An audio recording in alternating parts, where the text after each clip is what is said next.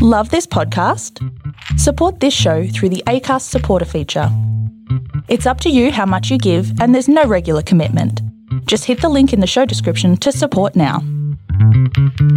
So we're a couple of eps in front, so we yeah. don't we we obviously record them a couple of weeks in advance, so that's why some of the timing's always out too when we talk about lockdown or stuff that is not really happening, but um or if we've just watched something that's come out, you're, you're kind of like, oh, that's been out for ages. It's like, yeah, because we're, you know, a bit behind. We're, but um we're behind, and then we're, we get we're present we get, in the moment. We are.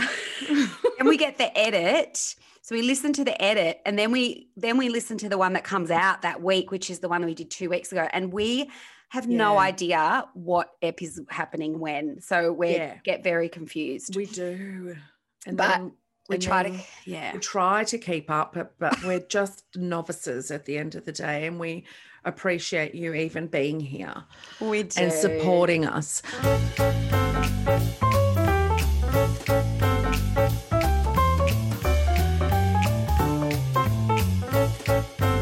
Welcome to Chickstree. Welcome to Chickstree. Who are you this week? Oh, shit, I haven't thought about it. My name is oh, Susan Sarandon. Oh, my God, I'm Tim Robbins. Are they still together? Maybe. I don't think so. Aren't they? I don't think so. I think they're one of those couples that, like, are going to survive. I Oh, really? Don't tell me that, because it's going to, like... Goldie Hawn. You should have done Goldie Hawn. Oh. Wait, I'm going to yeah. ask Siri. Siri, is Susan Sarandon and Tim Robbins still together? They reunite after their two thousand nine split. They're back together? Uh, no, they moved on, but they're oh. just friendly exes. Oh, because yeah. they've got kids, but That's... they're friendly exes. Oh, I wonder if Tim's single. I might get in there. I've always found him a bit... Do it. Sexually attractive. Oh, Have you ever noticed actor? that he looks like an older version of Leonardo DiCaprio? No. Well, he does. I've never thought that. Well, okay. he does. Out of lockdown. Oh, yeah, we're out of lockdown. Woo! And I still haven't been to a cafe because I cannot get in. I can't nah, get in. You can't get in. But we are going for... um a drink this afternoon. Oh my goodness. And we're going for Evie booked us into about four different venues today just because yeah, we could. A bit cheeky, haven't I? What I've done I is can't keep know, up. You're only allowed to have two hours in a venue. So I've gone and thought, well, we can't just have two hours and then what? Go home, have yeah. a few drinks and then go, well, that's the night done, six till eight p.m. bye. So what I've done is I've booked three places near each other. So we're going to do a little bit of a, a, a bar crawl. A bar crawl, yeah. What do you think about that? I'm still not drinking. Oh, we haven't even mentioned that we're, this is a live, this is a, live, a, a live show. We've got guests who are watching us in our yeah. virtual studio. We've got Jane, Carla, Nicole and Jen. Yeah, so we've got we've got some live, we've got a live audience and it's so exciting. It is exciting. It's to be actually talking to people. It's like we we're on the project. Most of the, yeah, yeah, most of the time we forget we're actually talking to people. We just think we're just having a conversation and we forget. Yeah. We talk, we um, to each other. But, yeah, lockdown, you have been going nuts with the bookings and it's giving me a little bit of anxiety, I've got to say. I know, because you can't keep up because you come in at the end of the WhatsApp group chat. Mm. She okay? You okay? Yeah. Jeez. Um, yeah, you've kind of come in and there was so many things being said that it would have been very overwhelming. And that's why I said just go back. Is she okay? Yeah, she's Do we need to stop? Clearly needs attention. You okay, mate? Yeah, cough it up. Good this girl. Is what happens. Sissy decides she's going to have a coughing fit or drink some water or snore, fall, fall asleep and snore yeah. or sit on the microphone stands. I'm keen to ask the ladies, mm. when you listen to our podcast, can you hear Sissy snoring in the background? Pop it in the chat. Or just You all yes. can, yeah. yeah. They all nodded. Is it okay? Is it? A, does it annoy anyone? Jane's the only one that's not moving ahead. It's a noise, Jane. Adds Jane's character. Adds character. No, no, Jane. Jane says it adds, adds character, so that's good. good. Oh, thank you. you. Right. Oh, good. I good, think good. It does too. Sometimes it's nice, and sometimes it's like I'm not in the mood for it. But well, no one's ever in the mood for snoring. No, it's cute. It it is a bit cute sometimes. But anyway, yeah. But what we do every week is when we record a whole episode, we give it to Sam and he does what he calls a mix down. And mm. then we go through and edit anything that we've said that's extremely inappropriate that we think, well, we don't want to get that out there. So yeah, I may, we may just edit this bit out that I, what I just said. We might, we might. we might not. Or, or I might talk about a guy that I've gone on a date with who then the following week ghosts me. So then I'm like, we got to get that. I'm not dating that guy anymore. We got to get that out. I don't think we should. I don't think we should get rid of those things. I think they're the gold. Yeah. You know, there's True. a guy from two weeks ago. We don't even know who he is anymore. Totally. You were so into him. Oh. And now who?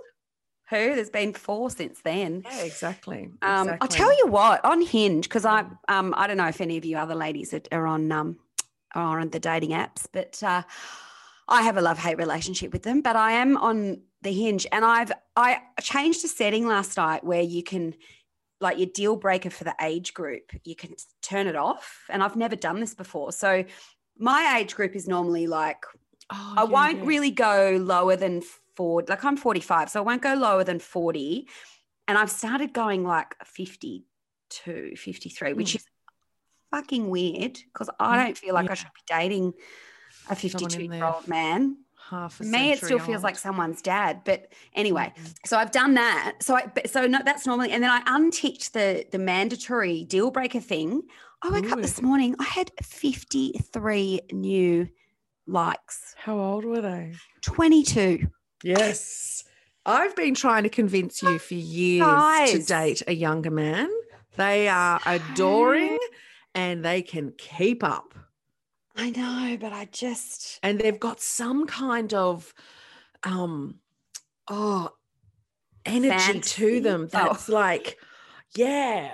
You say, do you want to do this? And they go, yeah, I'll do it. Let's go. Come on. I'm talking yeah. about like going out and Love things. It.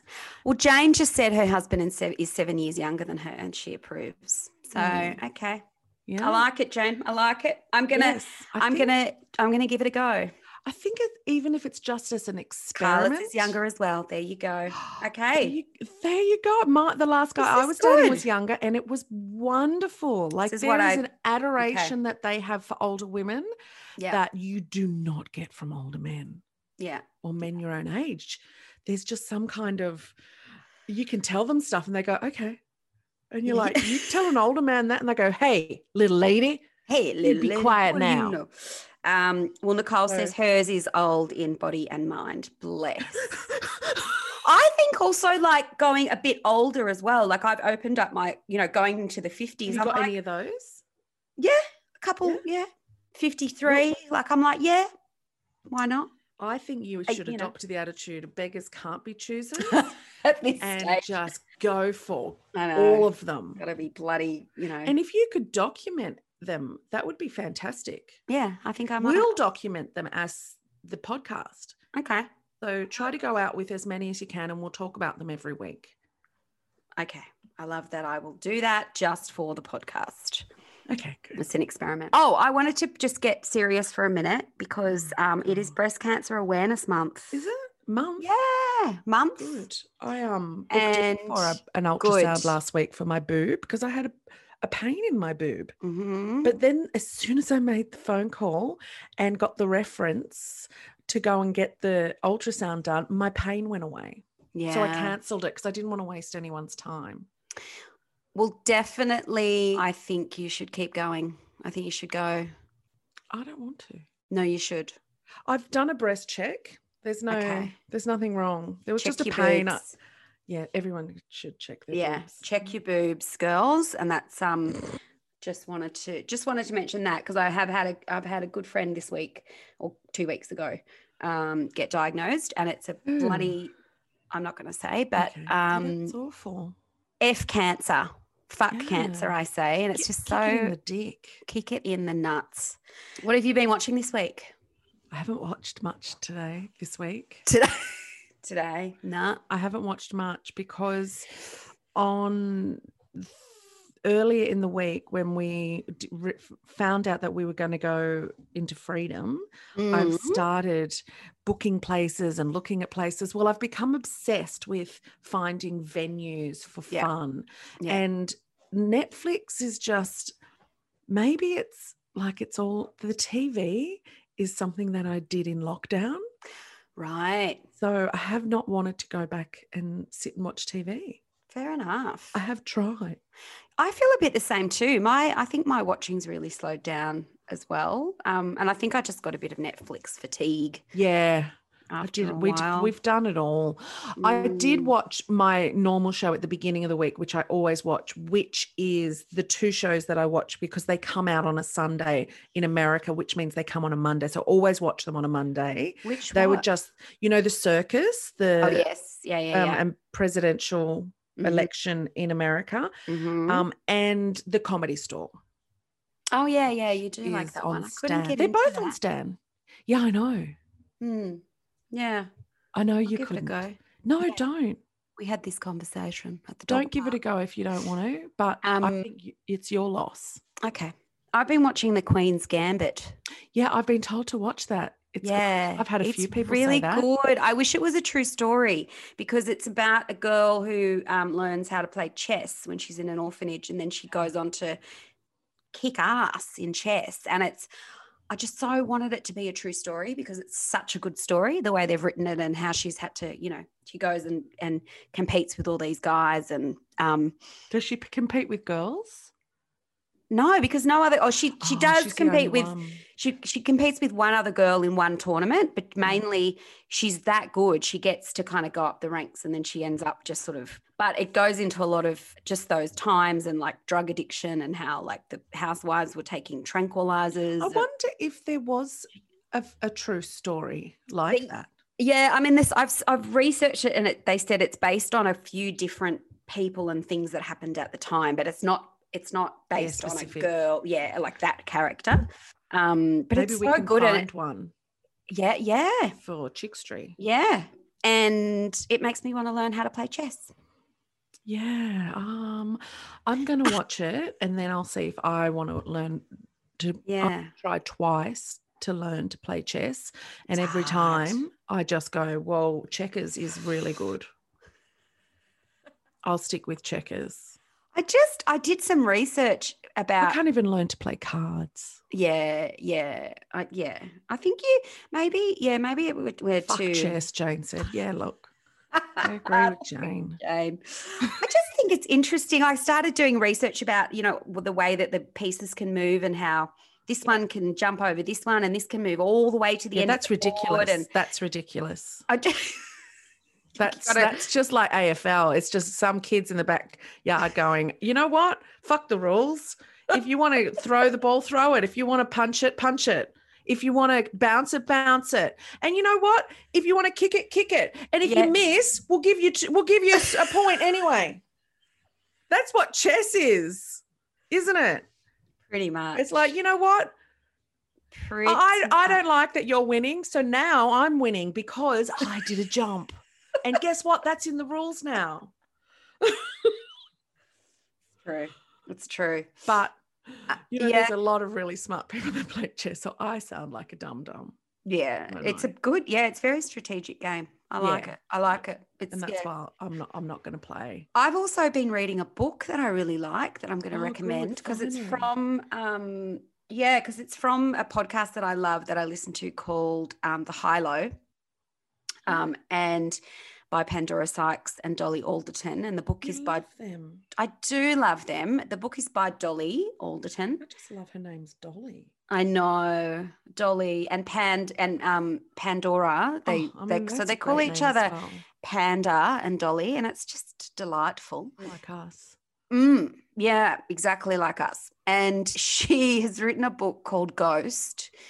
And it's just so easy to read. It's about, it about modern ghosts? day dating. No, no, it's about, about people ghosting. It's about modern day dating, but she just writes really nice and it's really easy to read. And it's a little, I just couldn't stop reading it yesterday. Like I think I did, I smashed about, you know, a quarter of the book in one go just because I just, mm. easy. Yeah. Oh, I did do a picnic on Wednesday, which was our first Another day. One. Yeah, it was the same place. Yeah.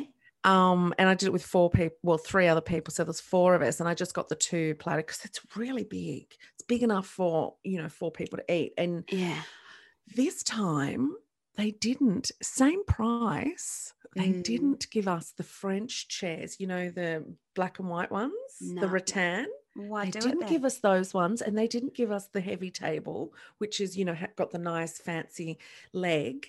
Um, they gave us fold up mm. table and chairs, and I broke my chair by sitting on it. Only person. Everyone else sat on theirs, and I sat and went, oh, bless. What? Um, why? Isn't that what you paid for? Because I'm fat. That's why. But stop it. Um, yeah, Why I don't know. There was did people you not everywhere. Get the?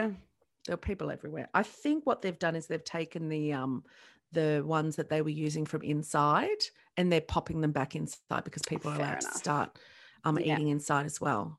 Yeah, I don't well, care. They don't why. advertise. The, they the shouldn't have charged the, the same. Totally. There should That's... be a a breakage fee to me mm. for mm-hmm. me break the humiliation fee.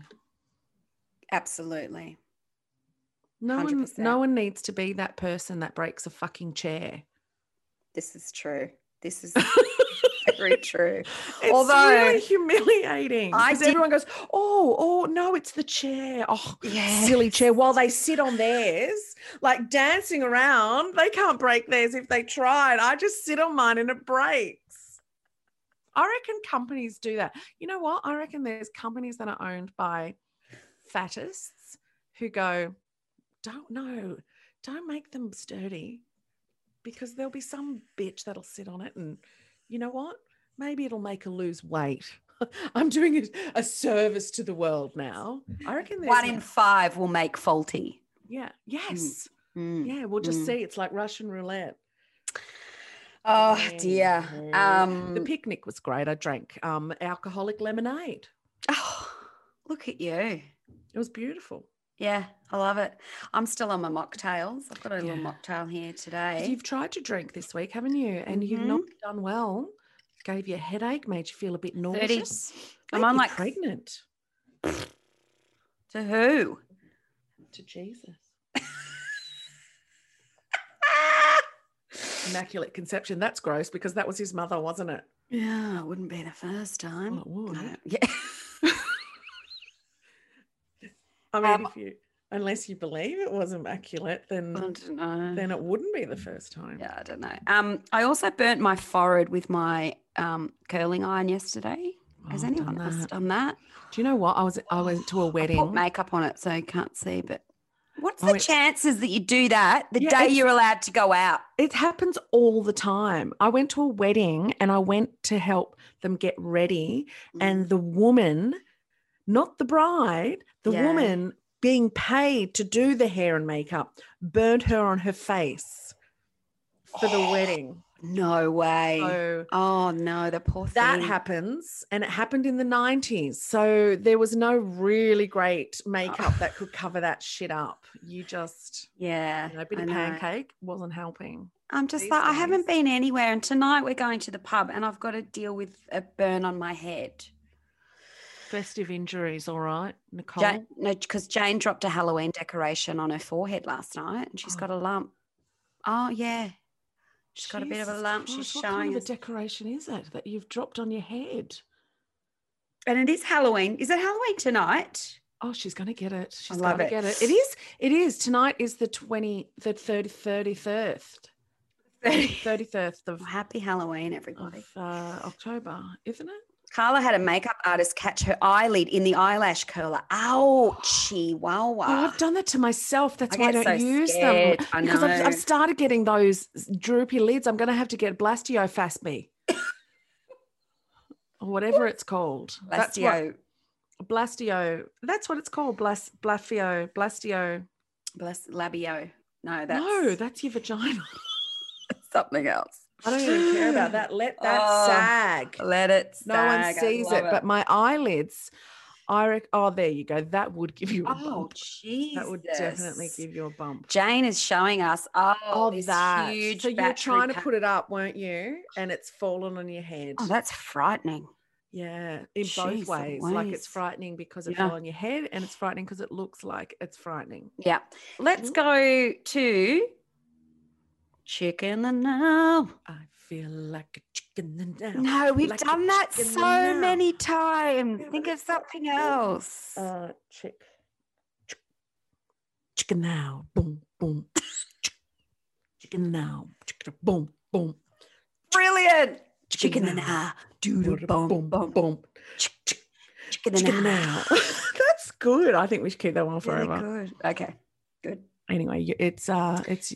It's your chicken. It's my turn. Now. And chicken the now, for those who don't know, if you, this is the first time you've tuned in and you're wondering what the bloody hell is this about, um, is all about a, a, a chick or a woman in the now, right now, who is inspiring us or who we follow on the Instagrams, who we like, we want to give a little shout out to.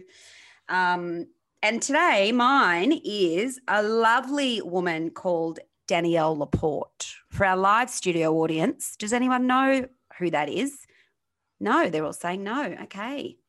So Danielle, La- do you know Danielle Laporte? Yeah, yes. She's a Canadian author and an inspirational speaker. Mm. What, Evie? What's that look She's for? She's quite contentious. Is she? Yes. Why? I followed her until I didn't follow her anymore. What happened? No, let's. Yeah. You go for it because I don't want to ruin the chicken the now. No, I want to know. With facts. Uh, no, go. Are you sure? No, why don't you say what This has never about, happened before. And then I'll tell you what happened. But you already know what happened. You were there. Oh, about her podcast? About the new program. So Danielle Laporte is a, a Canadian author. We'll cut that all that out, don't worry. Um, she's a Canadian author and an inspirational speaker. I've been following her stuff since mm. twenty twelve. She's got a, a yeah. book called The Desire Map, which I love, and I usually have it on my desk and I can't see it here, but it's basically a if you if you really want to get into goal planning and goal setting, it's awesome because it makes she makes you think about how you want to feel, and then you're able to work out what your goals are based on how you want to feel. So if freedom is important to you, then you kind of look at all the areas in your life of, you know, how you can bring free, more freedom into your life. And it's, and it changed, it helped me kind of create the life I wanted to live. So um, I owe her um, a lot because of that, because I was quite. Debt of gratitude. Sorry? You owe her a debt of gratitude. I do owe her a debt of gratitude. Um, she used to send out these things called truth bombs, which you can get via your inbox, um, which I used to get all the time. Um, she Forbes has said that her website is um, in the top one hundred websites for women, and um, she just has a, a really good resources. She does a lot of meditation. She's a little bit woo-woo, a little bit esoteric. It can be a bit sort of too much if that's what your first. What does esoteric mean? Like a bit out there, like a bit woo-woo, you know? Woo-woos. What's woo-woo? You know, like, like the weird. Like bit spiritual, spiritual. universe. Oh, okay. You know, she talks about different levels of consciousness and all of this stuff. So um, it can be a bit like if, you know, if you're not into that stuff, it can be a bit full on. But on the other hand, she does have some really good practical um, business ideas. And I like the way she runs her business. Um, she has, and, and funny that you mentioned that thing about light work, because she's gone to do a couple of projects where she's just like pulled the brakes and said, nah, I'm not going to do it. Um, one was she got to, I think, a couple of weeks before um, launching a magazine.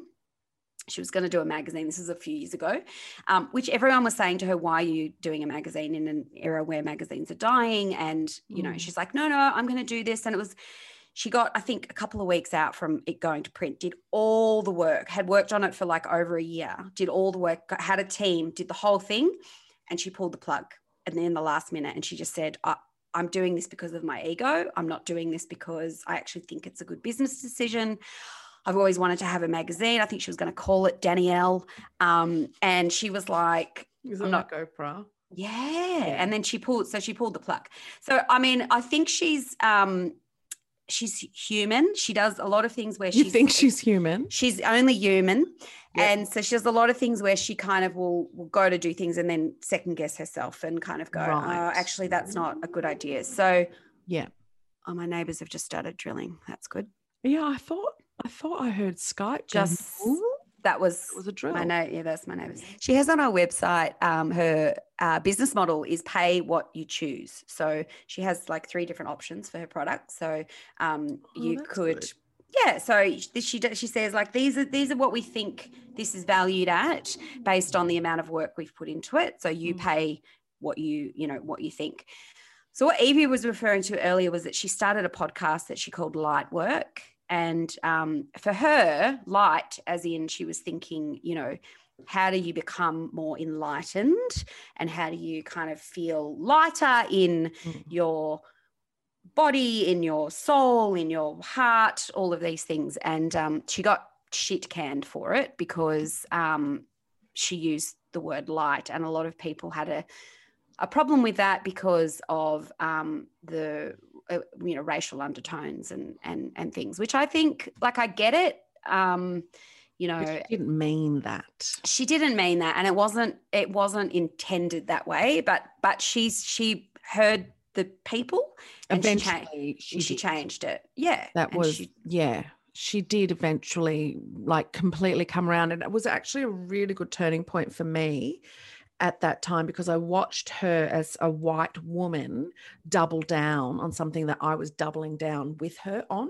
Mm-hmm, mm-hmm. And I, it was actually my foray into meeting the intro, having an introduction to a woman who I think will be my chick in the now next week. So I won't tell okay. you much about her, but I will tell you that she, what she did, I think for me personally, and I'm assuming for Danielle, Mm-hmm, um, mm-hmm. it changed my life and my attitude against it, it completely opened my eyes to something that I just could not see mm. until this one woman um, of colour really explained it very, very well. So I'll tell you about her next week, but I do know that um, she got bollocked, she doubled down, and then she saw the light. the light. Pun intended. Pun intended. Yeah. Then she, she came around and she, um, mm, mm. yeah. I remember we were away on a weekend to Treetops in Wallamby mm, mm-hmm. and you played her in the morning mm-hmm. for um, like a, a meditation thing. We were sitting in the sun on the balcony, on the veranda that went around the whole house. Do you remember Yes, that? Beautiful. Yeah, yeah, I do remember that place. It was amazing. She has a very sexy voice. She's she does have a really good voice. If you like that sort of guided meditation kind of stuff, she's really, really good. Um, she's got like apps, her audiobooks are amazing. So yeah, and I do like I listened actually listened to one of her meditations last night when I'm in bed just to kind of make my calm my nervous system a bit. Mm, so I was a bit good last night. So yeah, so that's Danielle Laporte. Look her up. Um, and yeah, I think it's, I think that story about the whole light work thing is really interesting because yeah, I was the same at the, at the same time as well, you know, going, yeah, like what's the big deal? What's the problem? Yeah. What's the problem? Yeah. It was the, um, fir- the first time I mm, was told to stop talking and listen for and a change. And I mm. thought, oh, I'd have never thought to do that. Yeah. Interesting. We should all. Maybe do that sometime. Shut the fuck up sometimes. Yeah. Yeah. Oh my God, I was on TikTok this morning and I saw this yeah. woman. It was point of view of the woman. So I didn't see the actual woman. She was, so it was her phone. She went into the hallway and there's this white man standing there. And she'd written, "This is my neighbor who abuses our other, our Asian neighbors." And she's just going to him, "Hey, shut the fuck up. Shut the fuck up. Just shut the fuck up." And he's like, "Oh, I'm really sorry." And she goes, "No, I'm so sick of hearing your racist rants from inside that I've just come." And he, every time he went to talk, she'd go, "Shut the fuck up." And it went on and it went on. And I'm like, oh my God, this is brilliant. I was kind of feeling empowered because he just skulked away eventually. And I was like, yes, he shut the fuck up. She in his house? Did she go to his house? No, she was in her house. He was in the hallway of their apartment block, abusing the Asian neighbor that apparently he uses all the time, and he uses the N-word at oh, her. Oh, God. And she was, she'd had oh, enough. The neighbours started again. All right. My, our chickstery this week. You. Is funnily enough, Annie Potatoes. Mm. Last week, um, we were talking, just you and I, about, no, we were talking on the podcast, which no one's heard yet, about mm. that show that I just mentioned earlier today, The Comedy Store. Yes. So, yes. My chickstery this week. Oh, you're going to do zippy dippy Mick, Mickey. Mitzi. Mitzi. Mitzi Shore. Her name is Mitzi Shore. Mitzi. And she's very, very Jewish. Oh, awesome. Yeah, this is good because I'm really interested in her story, but I don't like that show. So this is going to. um. Now tell them why. Tell problem. um everyone why you, how much of it you watched and why you decided not to. I watched one episode, so albeit I probably could have hung in there a bit longer, but it was just like it was just a bunch of comics, just like I don't know, just self-flagellating. Yeah. Oh, I started there in nineteen seventy-five and I've done seven fifty, one hundred shows and I've done this and oh, I remember this day when I walked in. And it was just, it was all these just pieces to camera of, of people just talking about themselves and I just got over it. Yeah, it's like is. I want to know more about the yeah, Mitzi what? and I want to know more about the story of like her and the, her, you know, the family and how it all started and, and, you know, not just have these, I just thought it was edited really badly. Mm, that's interesting. I think you're in a mood. Possibly. I was premenstrual for about yeah. two weeks. Uh, because this is your kind of show. There is, mm. it, it, we're up to episode four and it's really getting into the Mitzi Stick with it. By about, by about season four, episode eighteen, it's really good. It comes good at about at season eighty-two, episode two hundred three. It's yeah. like... It's worth sticking with it. So good. It's, it becomes good. And then it kind of goes bad again. But get there. No, uh, um, Mitzi owns, owned, ran. I'll tell you about the show first. The show is called The Comedy Store and it's a series on Stan. And it is about a stand-up comic um, venue in Los Angeles that is honestly the institution. It's where the biggest and best com- stand-up comics have come from. Some have gone on to huge careers, some of them haven't, and it's still going today. So um, the show is brilliant and it is a lot of, as Annie said, a lot of men just sitting down, not men, women as well, sitting down, talking to camera about their start at the Comedy Store. And how um, hard it was to, you know, to get um, a spot. That's what they call, you know, the the spots. You get ten minutes or something, twenty minutes. And um, there was this one woman. Her name was Mitzi Shore, and she ran it. Now let's start with her. I'm opening. Let's do it. She's opening her notes. Okay, so Mitzi Shore was born Lillian Seidel. Or Seidel, S A I D E L. How would you say that? Seidel? Seidel. S A I? Yeah. Seidel. Seidel? Seidel American. Seidel? Yeah. Okay. So anyway, she was born Lillian Seidel on July twenty-fifth, nineteen thirty in Wisconsin, Michigan to a Jewish family. Mm-hmm. Her parents, oh my God, this is brilliant. Her parents were Fanny and Morris Seidel. Fanny. Fanny. Now, you know, there's I a love name. that name. There's a name we've got That's to bring back. Name. There's an. I mean, imagine having a friend who like has a baby, and then you're like, "Oh, what's her name? Fanny. Fanny. Fanny Gay Stalliano." Love it. Va- Sorry, Fanny. The- Fanny Gay Van Dyke.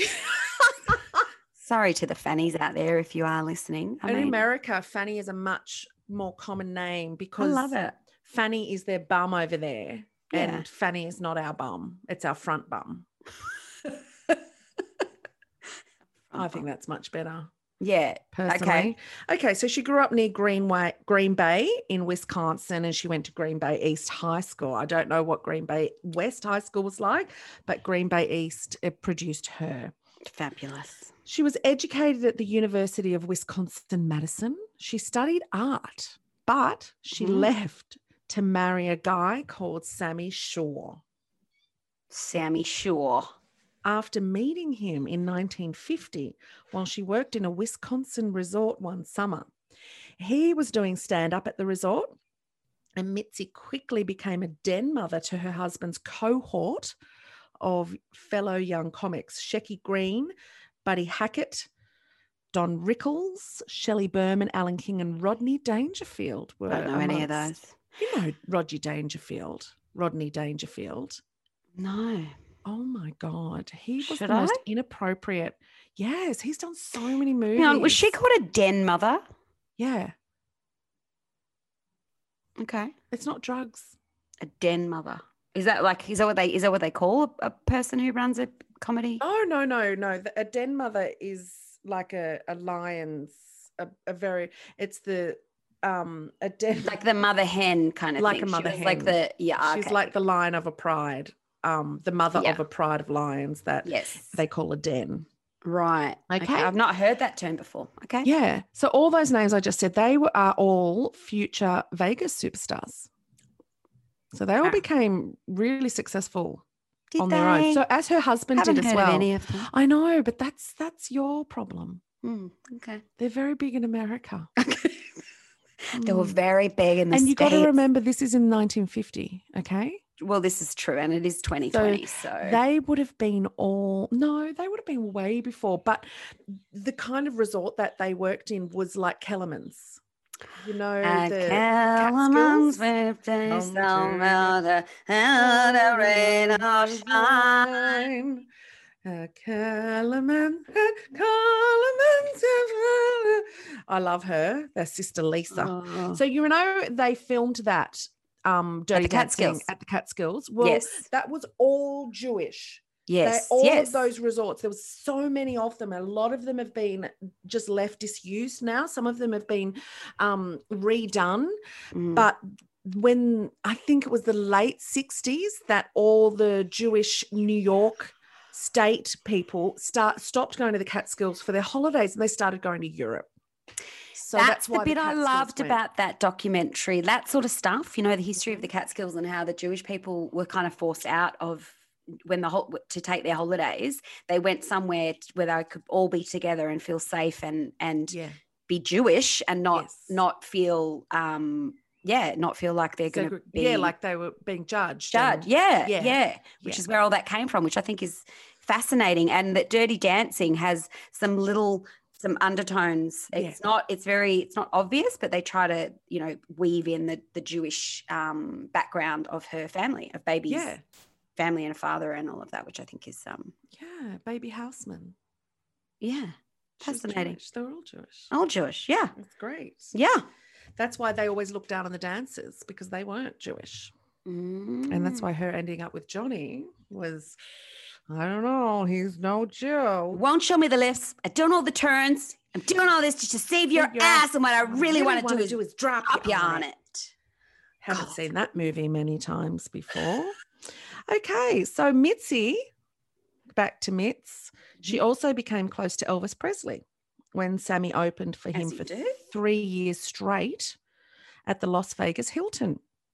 During this time, Mitzi and Sammy produced four children, Scott and Sandy, in the mid-fifties, mm-hmm. and Peter and Pauly in the late sixties. Now, do you, I know. do you all know, do you, does anyone know Pauly Shore? I do. I've heard of Pauly Shore. Girls, ladies, Pauly Shore. He was in yeah. Encino Man, and what other movies was he in? I don't, I don't, he just had curly hair, didn't he? Mm, he was a really big. I just remember um, him M T V. Having really curly hair. M T V, and he used to do the weasel. And he used to do like that surfer dude. That was him. Hey, I'm Pauly Shore. Which was very weird because he grew up in New York. No, he didn't.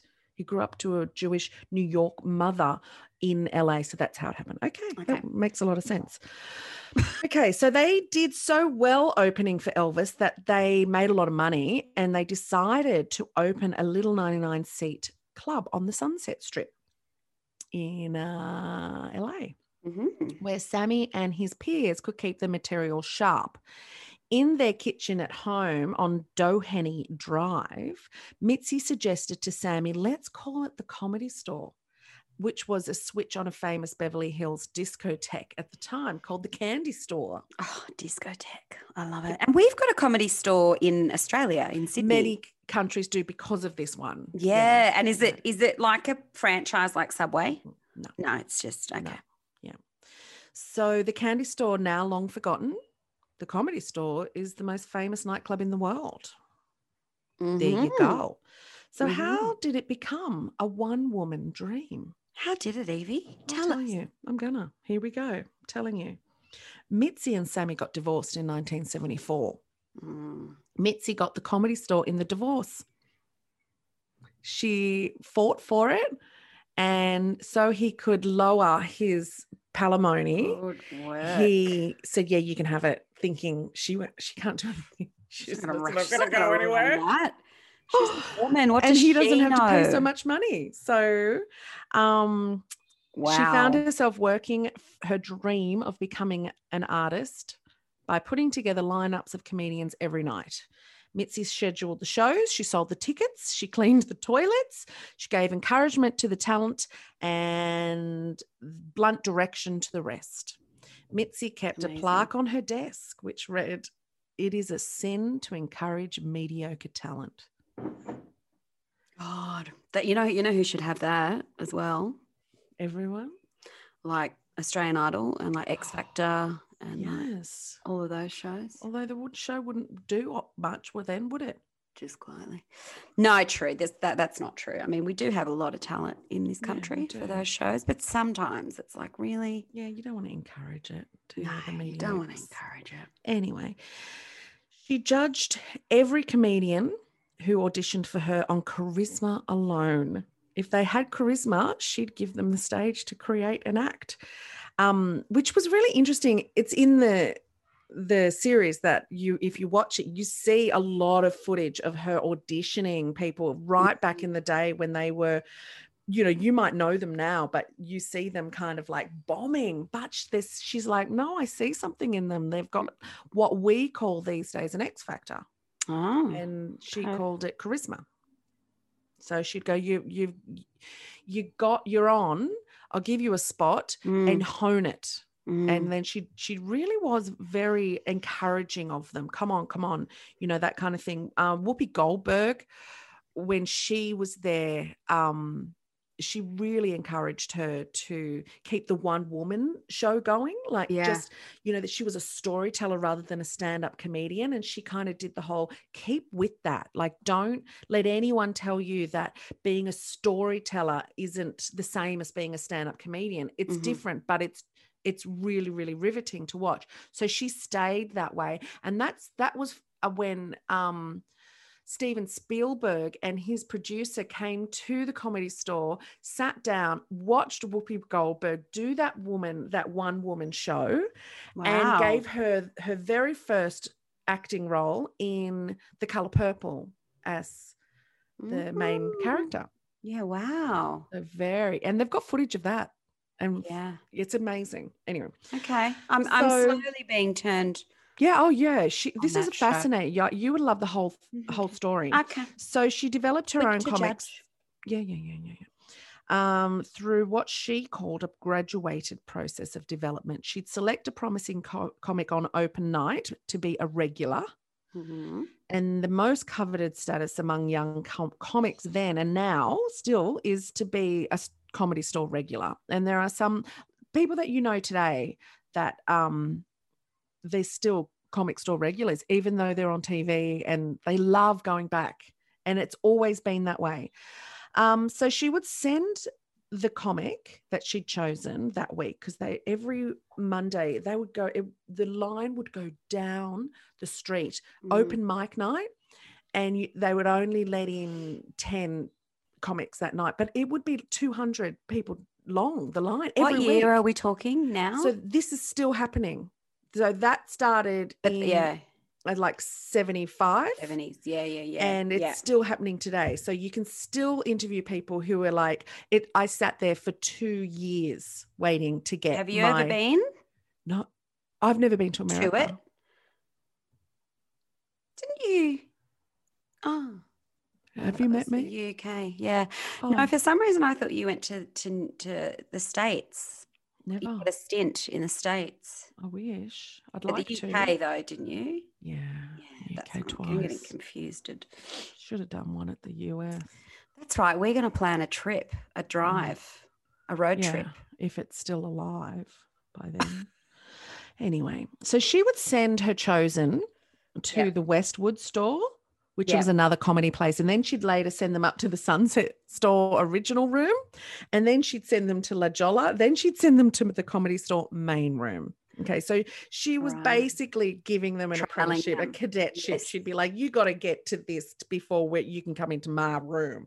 Eventually she would send them to, after that, to Las Vegas Comedy Store at the Dunes Hotel, which was huge thing to play because, you know, all the Vegas places sell out, like big, small, whoever you are, you do really well if you go to Vegas. So she would busy herself during the day talking to agents, managers and T V executives about her young hot comics and recu- recruiting the industry to drop by and see the talent that she'd assembled. It all worked like a charm, a product which Mitzi pr- possessed in abundance. So just like the Steven Spielberg story, she... um. there was a lot of comics that came out. Um, Eddie Murphy got mm. his start. Robin Williams, Jay Leno, wow, Letterman, Dave Letterman. Like they all got their shows from him. She became really good friends with Johnny Carson. Now, Johnny Carson had the Late Show. Everyone knows Johnny Carson was the original Late Show, which Dave Letterman ended up going on and hosting himself. So she became really good friends with Johnny Carson, and she would get these comics once they were good enough. She'd get them a spot on the Late Show because it was five nights a week, and they would yeah, have a stand right. up every night. They always came from uh-huh. her Comedy Store.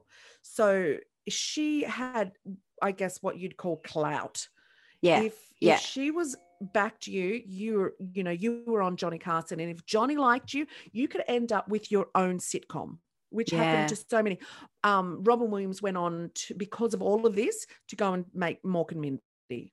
Yeah, wow. And it just kept happening to so so many people. So she's Carrey, responsible for all of responsible those. Responsible for all of these people. And they, that's that, incredible. That's why you've got to watch this show, because they all talk about her and yeah. what she did, because they were all so frightened of her. Right. She was such a den mother that apparently you'd be like, Um, they said the best part of the Comedy Store is behind the scenes. You go into the back hallway where all the comics would be standing to have their turn, and everyone's like basically flopping dicks out and measuring them, like just, you know, uh, until Mitzi came along, and then they'd be like, oh, wow, what can we do for you, Mitzi? You know, anything for Mitzi, because she yeah, could wow. just kill your career. But not only that, they really loved her because she was so supportive. Like if she got behind, and the advice she gave to them, they mm. all say her advice was always right. Yeah. She got Roseanne Barr to wear um, overalls. She said, wear overalls, like be something. And she always, and it became like her look until, yeah. and then she got her own comedy show, um, sitcom. Anyway, I could go on with those, but I won't. Let's get back to Mitzi. Mitzi, yeah. Yep. Mitzi threw her heart, soul, and creative force into developing comedy stars for the world to enjoy. She convinced David Letterman in nineteen seventy-four not to quit and go home to Mindy, Indianapolis, Indianapolis, Indianapolis. Mindy in Indianapolis. She gave Richard Indy. Pryor his own shows every night to cut his albums. Mm-hmm. She'd scheduled Jay Leno three shows a night if his bike could get around town fast enough. So that's why you got to see. You got to see how young these people right. are, how green they all were. So she was scheduling up those other places as well as yeah, yeah. She owned the comedy. Oh, she owned the other the other yeah, ones she, as well. Yeah, she did. She ended up owning all of them. Oh wow! Yeah, it's oh, she's she's a monopoly a of comedy in America. Yep. Um, so a couple of years later, when Robin Mike, Robin Williams, Michael Keaton, Arsenio Hall, Howie Mandel, Gary Shandling and Bob Saget came along, Mitzi sent everyone to the Westwood store to develop, and Mitzi came over once a week to monitor their progress, encourage their dreams and put the fear of God into them if they were slacking off. For thirty-five oh, years, wow. Mitzi gave the Comedy Store everything she had, from second chances to wayward comics to second and third mortgages to keep the operation th- running through the slow nineteen nineties. The Hollywood press followed her closely as the Comedy Store grew under her direction, from a ninety-nine seat sublet on Sunset Boulevard to the three showroom palace that it is today. Now, Did nineteen- she remarry during that time? Never. She yeah. had a lot of affairs. She slept with most of those comics. Did she? Mm. Oh. She would. Um, you go, girl. She had her own casting couch. Right. So, yeah. Okay. You know, chicken history. Mm. Mm, It'll okay. be a great one with that. Me too. But yeah, I was just about to say, is this, is that she, a pro? That's a quality. Yeah. No, that's a quality. Okay. Yep. There's some things that, that weren't great about Mitzi, and I'm about to tell you one of them. Mm, okay. In nineteen seventy-nine, she always refused to pay comics um, that performed in her club, insisting that the venue was a sort of college of comedy, mm. where comedians learn their craft rather than a money-making enterprise. However, in nineteen seventy-nine, after the club had been expanded extensively, comedians began to insist that they be paid for their work. Shore refused, and the performers started to picket the establishment every day in what became a really bitter six-week battle of strike action. So there's a wow. lot of footage on that okay. in the show as well. Fair um, enough too. Absolutely, absolutely. Um, among those involved in leading the strike were Jay Leno, Dave Letterman and Tom Dreesen, who I don't know who that is, but he's someone. Mm. Um, after several months of picketing and an incident in which Leno was injured by a car attempting to rush the picket line, but can I just point out that in the show mm. he um, admits that it was all it was all a ruse, and no one ever knew until he's admitted it recently. Oh, really? That he was like, oh yeah, everyone's like, Leno's down, he's been hit by the car, and, and they all fake. go rushing over, and he's like this. Oh. Really? Yeah, yeah, yeah. It's very interesting stories. Um, so she relented finally, and she agreed to pay comics fifteen dollars per set, which is equal to fifty-three dollars today. Come on, Mitzi. The settlement set a precedent that resulted in New York City Ooh, comedy clubs beginning to pay their talent as well. Sorry, the birds were the birds the birds were going nuts again. Can you say? Oh, was that my birds? That? I think so. I can yeah. close the door. Just say that last bit again. Piss off, birds. Piss off, birds. Who do you think you are? They were la- They were really loud. They always are, birds. Very loud, especially those. How animals. Are those birds, like on TikTok, that know how to talk? Yeah, have all you birds seen? know how to talk. Yeah, but have you seen the ones on TikTok that like have conversations?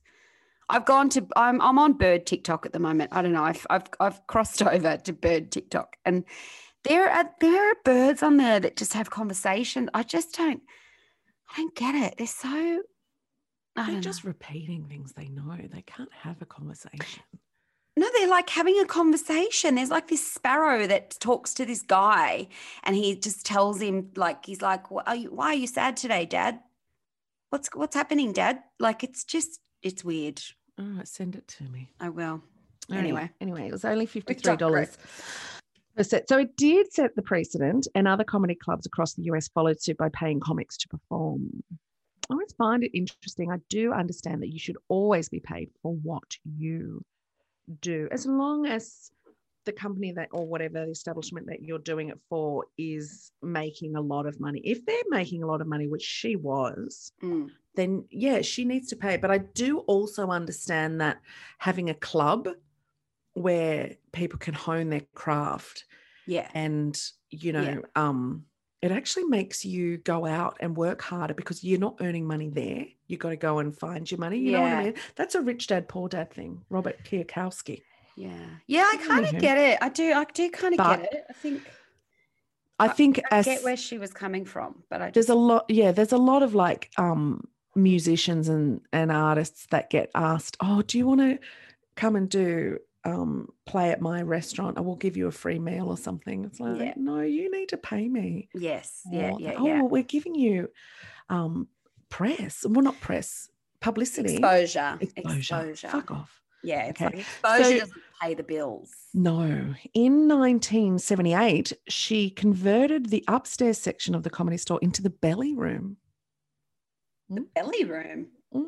What happened in the belly room? I'll tell you. It was a fifty-seat audience for which she exclusively booked female comedians. At the time, professional comedy was very much a boys' club, and bookings for female comedians were rare. Opportunities for women to perform their own stand-up material with the most popular comics in the U S were unheard of. Mm. Shore's liberal risk-taking with booking talent continued for decades. In the nineteen nineties, once female comics had become more established, she continued to cross boundaries with her audience by creating specialty nights for Latino, gay, lesbian, and lesbian performers. So oh. she had these special... Yeah, it was really, really great, like where they yeah. were, felt really safe. And they're...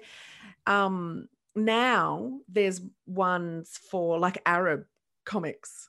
Yeah, right. You've got all the Lebanese and the, you know, yeah. Egyptian Americans and the yeah. Persians and, you know, these amazing, you, they have these Arab nights, just like the t- Latino nights and the ladies' nights. And yeah, I like it. Some of them, the com- comedians didn't want that though for themselves. They were like, I don't want to be in the women's room. I want to be in the main room, which yeah. is fair enough. Fair enough. Yeah. Um, funny little side note, not funny, but interesting side note. Whoopi Goldberg only ever played the belly room. Really? She never ever played that main room. No. Yeah. Yeah. I've always kind of had a bit of a weird thing around like, like women. We used to, because I, when I used to work in um, media, we used to have like women in media awards and like women in music and women in, you know, all that thing. And I used to just think like, why does there, like, I get it, but I just used to think, why does, why do we need a separate award? Why can't we just be recognised in the overall awards? Yeah, yeah, yeah. It's like I, that. It's like, why do we need, why do they need a separate room? Yeah. Why, do, why can't they just go in the main room? Well, I think that when it's more of a minority that's needed to bring forward and then you go, it's like um, people of colour in the Academy Awards. So isn't they have just kind of their own, they had their own Black Awards and now yeah. they're being more accepted into the main Academy Awards, but they're still not being recognised yeah. as, as the white um, people are. So I don't know, it can work and it cannot work or, but yeah, I get it. You know what I mean? It's like, aren't you sort of highlighting, um, you know, mm. Stella's saying we have women in waste awards and meetings just for women. Yeah. In waste. I mean, I, I think that's where Stella works. Is that right? That's the industry that Stella works in. Wow. Waste. Waste and recycling. Wow. So wow. just women. Is there a lot of women in waste and recycling? Obviously not. Well, they have oh, award. No. Wow. They have awards for it. Yeah, that's fascinating. It is.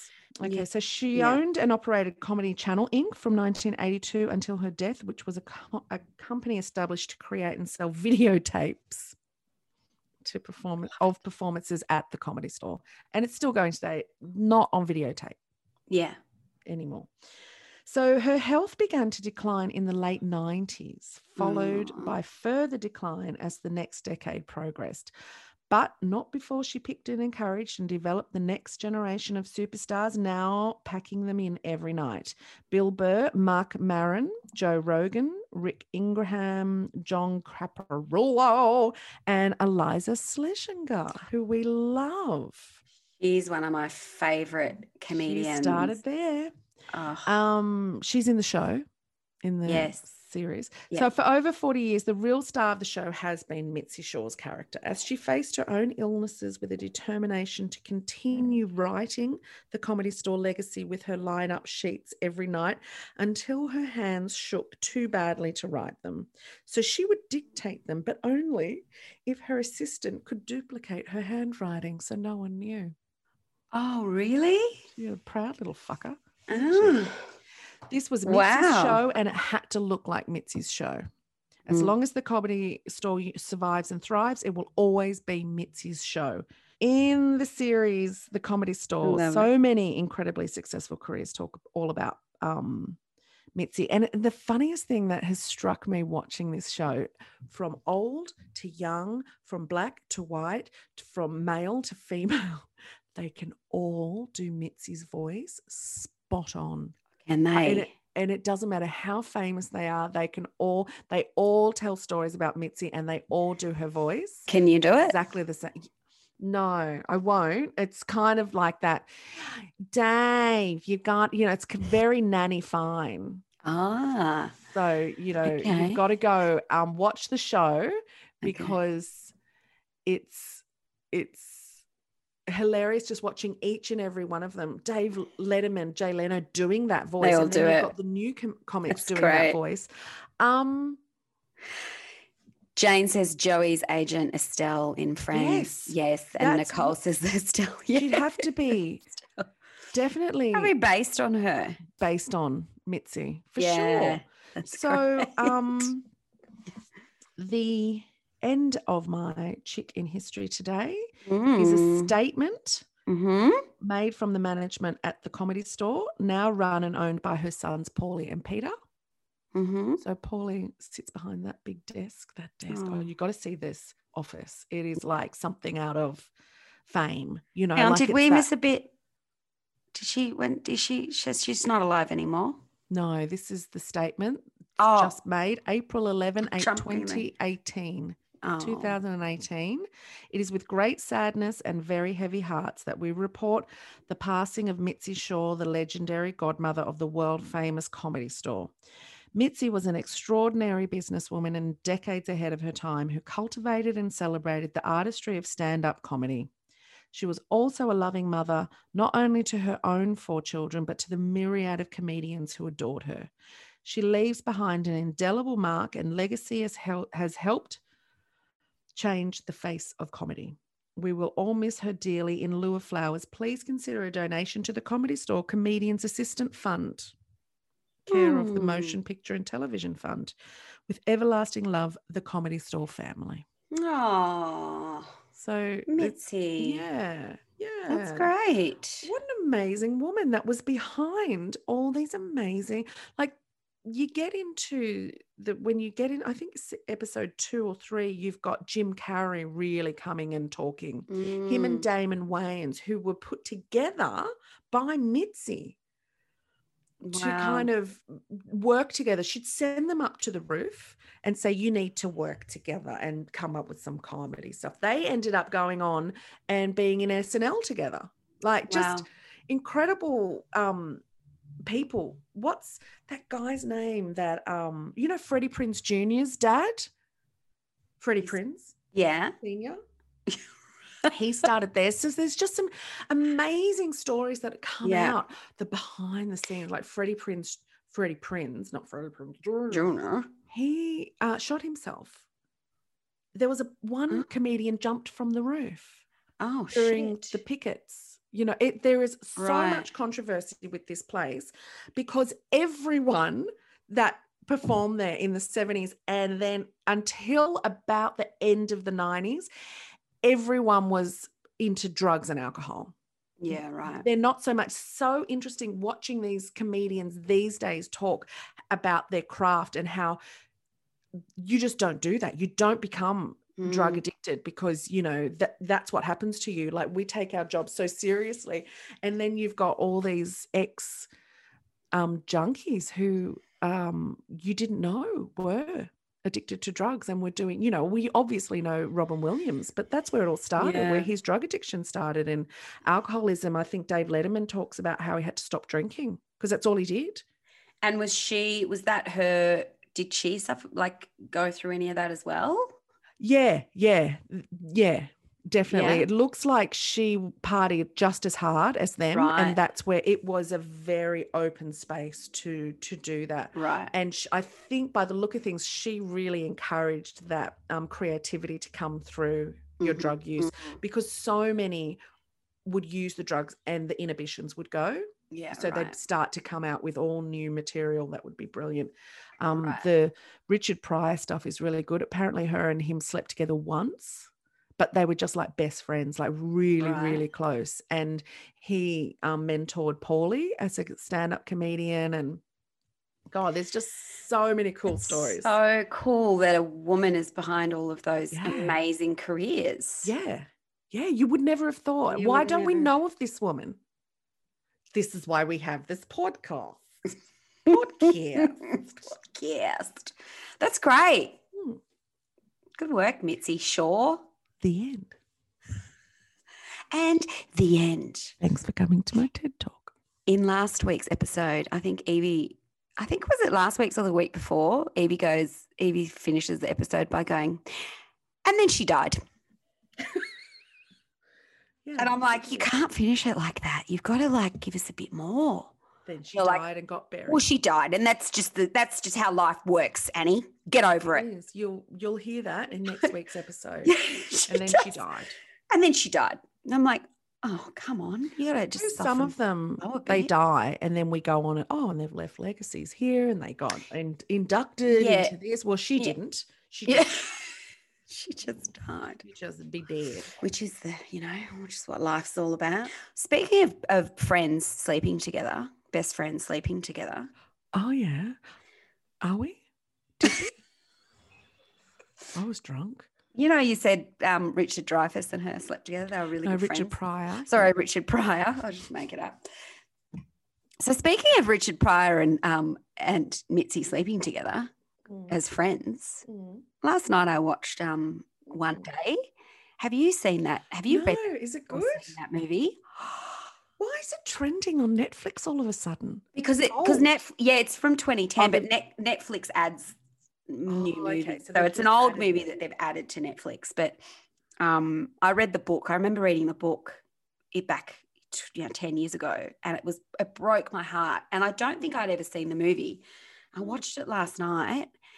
It is so freaking on my list. It is so sad and beautiful. I'm, not, I'm taking this, it off my list.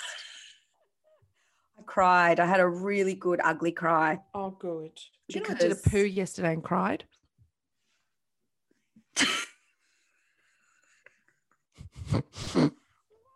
Yeah. It was the release. I don't know why. I've never done it before. I did a poo and then burst into tears. Five? What? You know, it's like something a child would do, like scare themselves into like. I know it wasn't scary. It was an emotional. I'm so glad that's gone. I think there was a, um, what is it? An emotional, a catharsis yeah. that happened with the dump. Yeah, with you the, really, you really dumped. Let it go, didn't you? Yeah, I really did. I think it's those herbs. I've started new. I've started on a naturopath because I have a parasite. Can you hear it's that? Great. Guy next door now, he's tapping on the thing. No. I mean, no, what they've never. Oh, anyway, that's what. I, what's his name? I'll call him my parasite. What are you doing with your ears? Nothing. Mm. Um, I have a parasite, so my naturopath has put me on all this stuff, and I think it's making me emotional when I do a poo.